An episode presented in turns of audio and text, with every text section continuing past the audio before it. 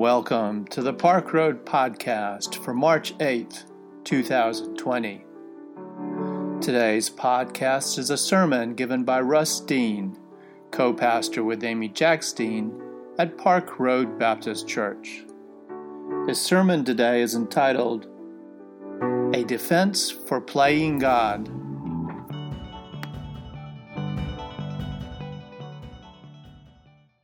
Grateful for capable colleagues, both lay and clergy, for Dick Hester's wonderful opening prayer and for Dan's so appropriate moment of confession. On Wednesday at our staff meeting, when I realized, oh, I'm preaching this week and Amy's not going to be here, who's going to do the epilogue?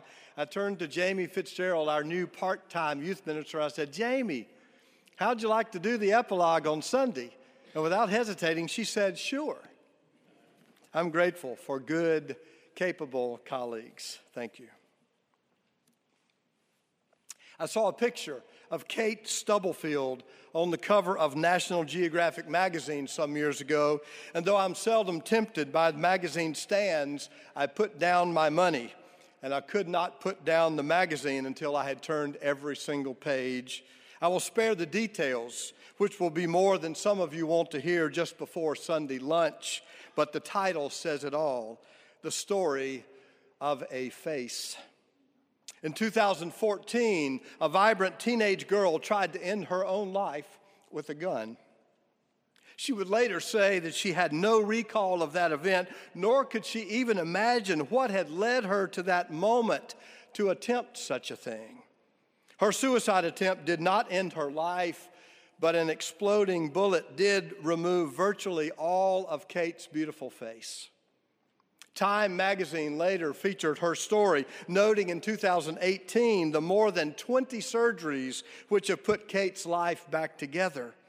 The National Geographic story traces in graphic detail the 30 hour procedure in which a team of surgeons first removed the entire face of a 31 year old donor and then painstakingly reattached it, muscle by muscle, vessel by life saving vessel, nerve by aching nerve to Kate Stubblefield's teenage head.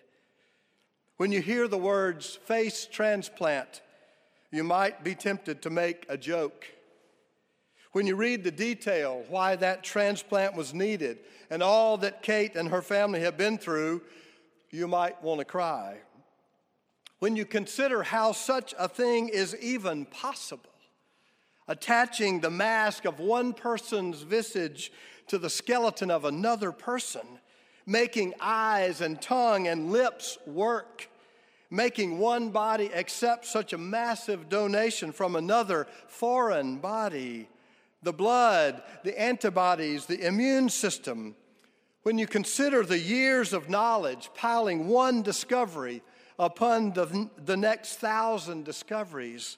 When you consider the countless hours of medical school study and surgical fellowships, when you consider research centers around the world, those nondescript buildings where unnamed introverts spend thankless hours in basement labs, viewing slides under microscope lenses, filling test tubes and beakers, taking tiny fractional measurements and developing mind blowing techniques, state of the art equipment, and unpronounceable chemical compounds that end up in neat little bottles in the pretty shelves at Walgreens with common names like ibuprofen.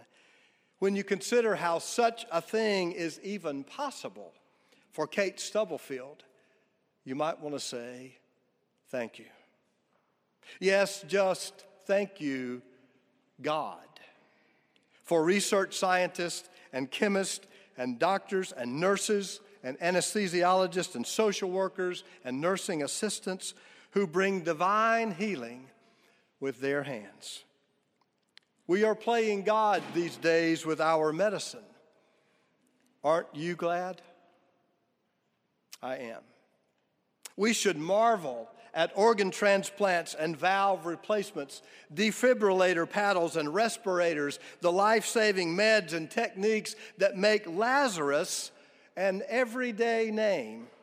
You remember when Jesus said to his friend already in the grave, Lazarus, come out. Well, doctors do that literally every hour of every single day. Resuscitation of life is no longer a miracle, it's medicine. If our time comes too early and an injection or some cold, sterile equipment can restore a beating heart, every single one of us is going to be grateful that someone was standing there in a white coat playing God for science. Thanks be to God. It is amazing, isn't it? What all they can do. When I go to the hospital, I bet I say it every time I go to the hospital. It's just amazing what they can do these days, isn't it? I feel like Gomer Pyle. Golly. And we cannot even imagine what all is going to be possible. We're just on the threshold of genetic engineering playing God. We're just stepping into an arena that meshes biology and technology. Prosthetic, mechanical hands that you can control with your thoughts. They're already doing that. We're on the edge of a new world where the physical and the virtual are connected. Chips implanted in the brain, silicon and synapse in an orchestrated choreography of thoughts and memories playing God? Fear not. The angel's command is like the rest of the Bible, still appropriate for a modern world. We have nothing to fear from science. Yes, of course, there are dangers.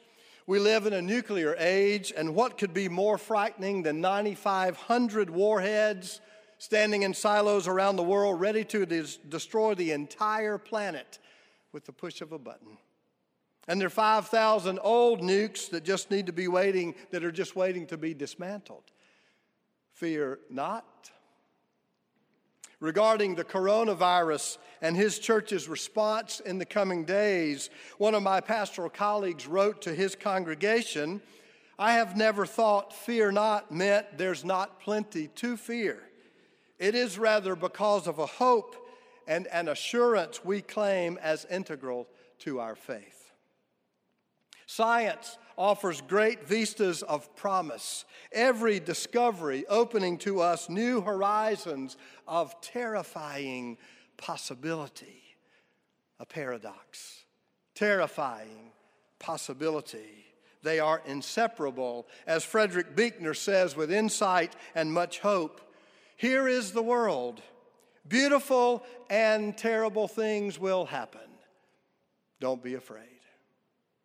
And it's not science we have to fear, it's people. Misguided, fearful, misinformed people who turn to science alone, or politics alone, or military power, or religious certainty alone as the answer to the uncertainties of the world. But for people of faith, none of those is the answer. Now, let me give you just a little bit of Bible history here. If Amy were here, she'd want me to do a, a, a, a line graph and show it to you. I love to do, to do that. A thousand years before Christ, King David unified the nation. It was a united monarchy under David, and for about 100 years under David and under his son Solomon, they ruled together. But then Solomon's successor could not hold the country together. And the rest of our Old Testament history, the Jews live in two different nations the northern kingdom of Israel and the southern kingdom of Judah. In the year 721, so 300 years after a united monarchy under David, 721, the northern kingdom of Israel was overthrown by the Assyrians farther to the north. Fearful and afraid, the people looked for security and hope. Far to the south, below the nation of Judah, an Egyptian power stood ready for help at a price. The people knew of Egypt's power by reputation and, of course, through their own history of oppression that bondage which had ended when Moses led the people into a land of promise.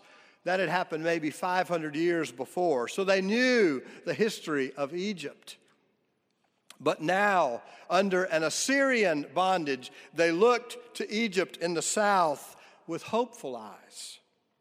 Writing from the court of the king, however, the prophet Isaiah warned a weary and fearful people. Now, it's just like a preacher to make a suggestion like this. The answer to our problems will not be found where you think they will be found.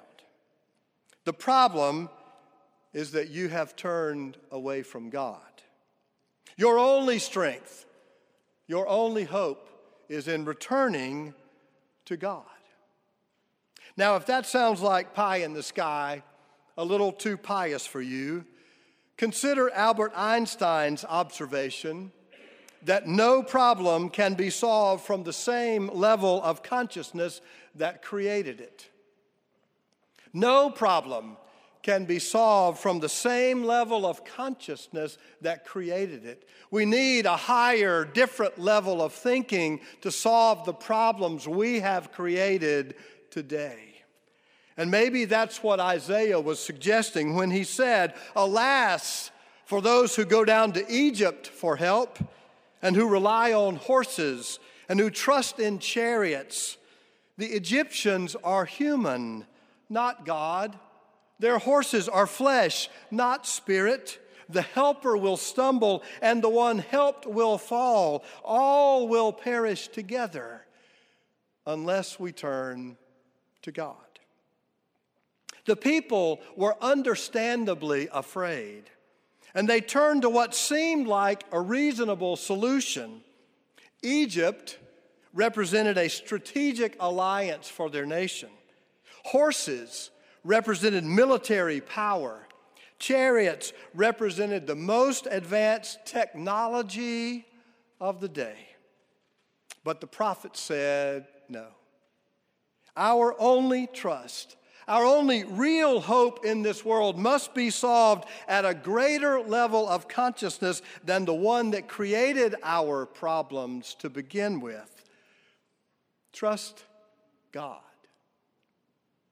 In an amazing 21st century world, truly amazing, truly wonderful in so many ways, many people, including an increasing number of our youngest generations, are turning to science for the answer to our problems and the only source of our hope.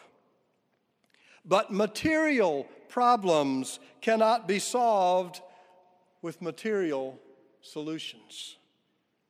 In his incredibly helpful book called The Great Partnership on the relationship of science and religion, scholar and sage Rabbi Jonathan Sacks, connects the need to humanize our science with our need for God. Without belief in a transcendent God, the rabbi says, it is ultimately impossible to sustain the idea that we are free that we are morally responsible agents. This week, as I was reading Rabbi, uh, Rabbi Sacks, I also picked up a book and read an interview with Janna Levin, who is a mathematician. And she talked about her belief that in all probability, all of life is determined all of the universe is determined. We are not free. We are just mechanically following along the commands of our genes. The whole universe is determined by the law of physics. And Sacks says science leaves no space for human freedom. And when freedom ceases to exist as an idea, eventually it ceases to exist as a reality also. Those civilizations built on the abandonment of God and the worship of science, the French Revolution, the Soviet Union, the Third Reich, Chinese communism, these all stand as eternal warnings of what happens when we turn a means into an end. Science as humility in search of truth is one thing, science as sole reality is another to humanize our science is to remember God. Now, no less than an atheist like Sam Harris understands the connection between humanity and that which is sacred. In his atheistic screed against religion, even the tolerant religion that we practice, his book called The End of Faith, Sam Harris offers this word, which I think actually identifies the source and the reason for faith. Harris says there is no denying that most of us have emotional and spiritual needs that are now addressed by mainstream religion. And these are needs that a mere understanding of our world, scientific or otherwise, will never fulfill. There is clearly a sacred dimension to our existence, and coming to terms with it could well be the highest purpose of human life the words of an atheist. Science is fundamentally about mere understandings. God is about meaning. Science cannot address the sacred, which speaks to the highest purpose of human life. We must not separate our science from our humanity, our science from God. If playing God, the term is sometimes derisively used, if playing God refers to walking right up to the borders of life, pushing the edges, enhancing, evolving, extending life, then I believe playing God is not only possible and allowable, but is in fact the response to our God given calling as co creators with God. On the other hand, if it means attempting to play without God, we will miss the point. We might end up doing a lot of breathing, but not much real living. For the amazing world that science is continuing to reveal to us, thanks be to God. May it be so.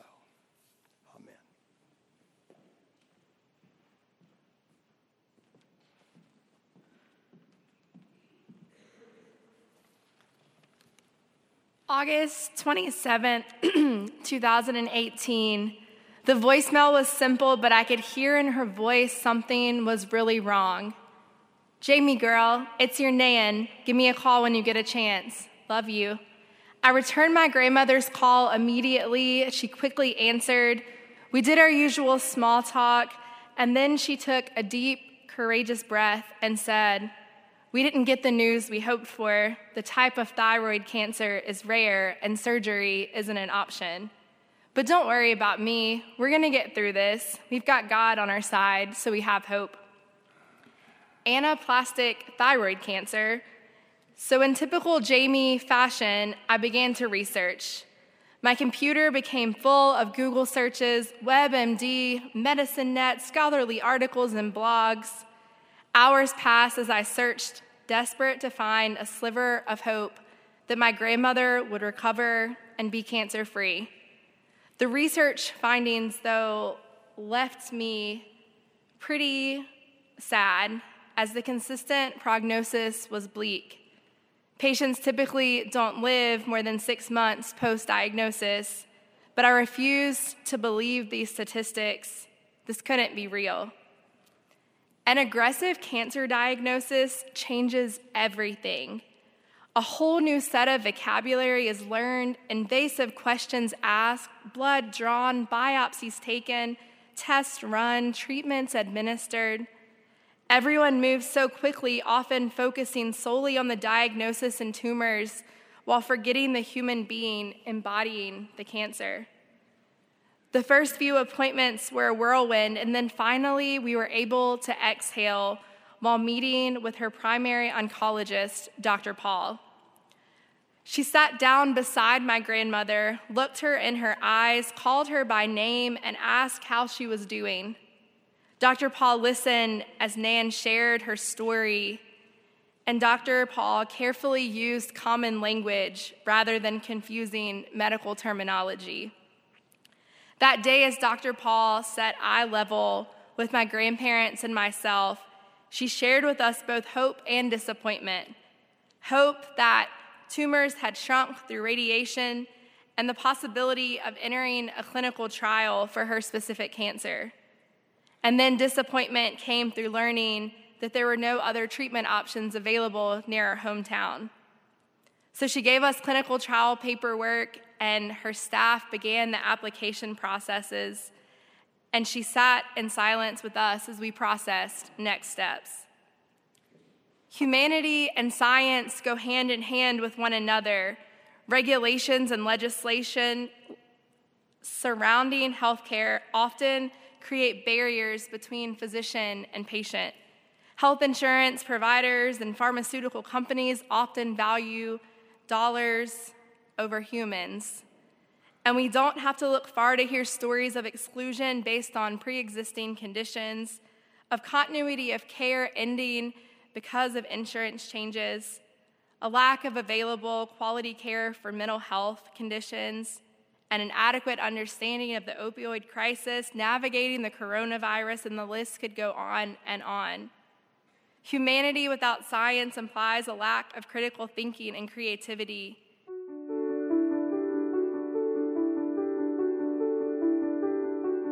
We invite you to learn more about Park Road at parkroadbaptist.org. Park Road is a progressive faith community located in Charlotte, North Carolina, encouraging independent thought, community service, social justice, and interfaith understanding. Today's podcast was produced with production help from Hugh Ashcraft, Brian Smith, Bruce White, and Rich Dower. Our theme music was composed by Brandon Michael Williams. Thanks for listening. Grace and peace to you.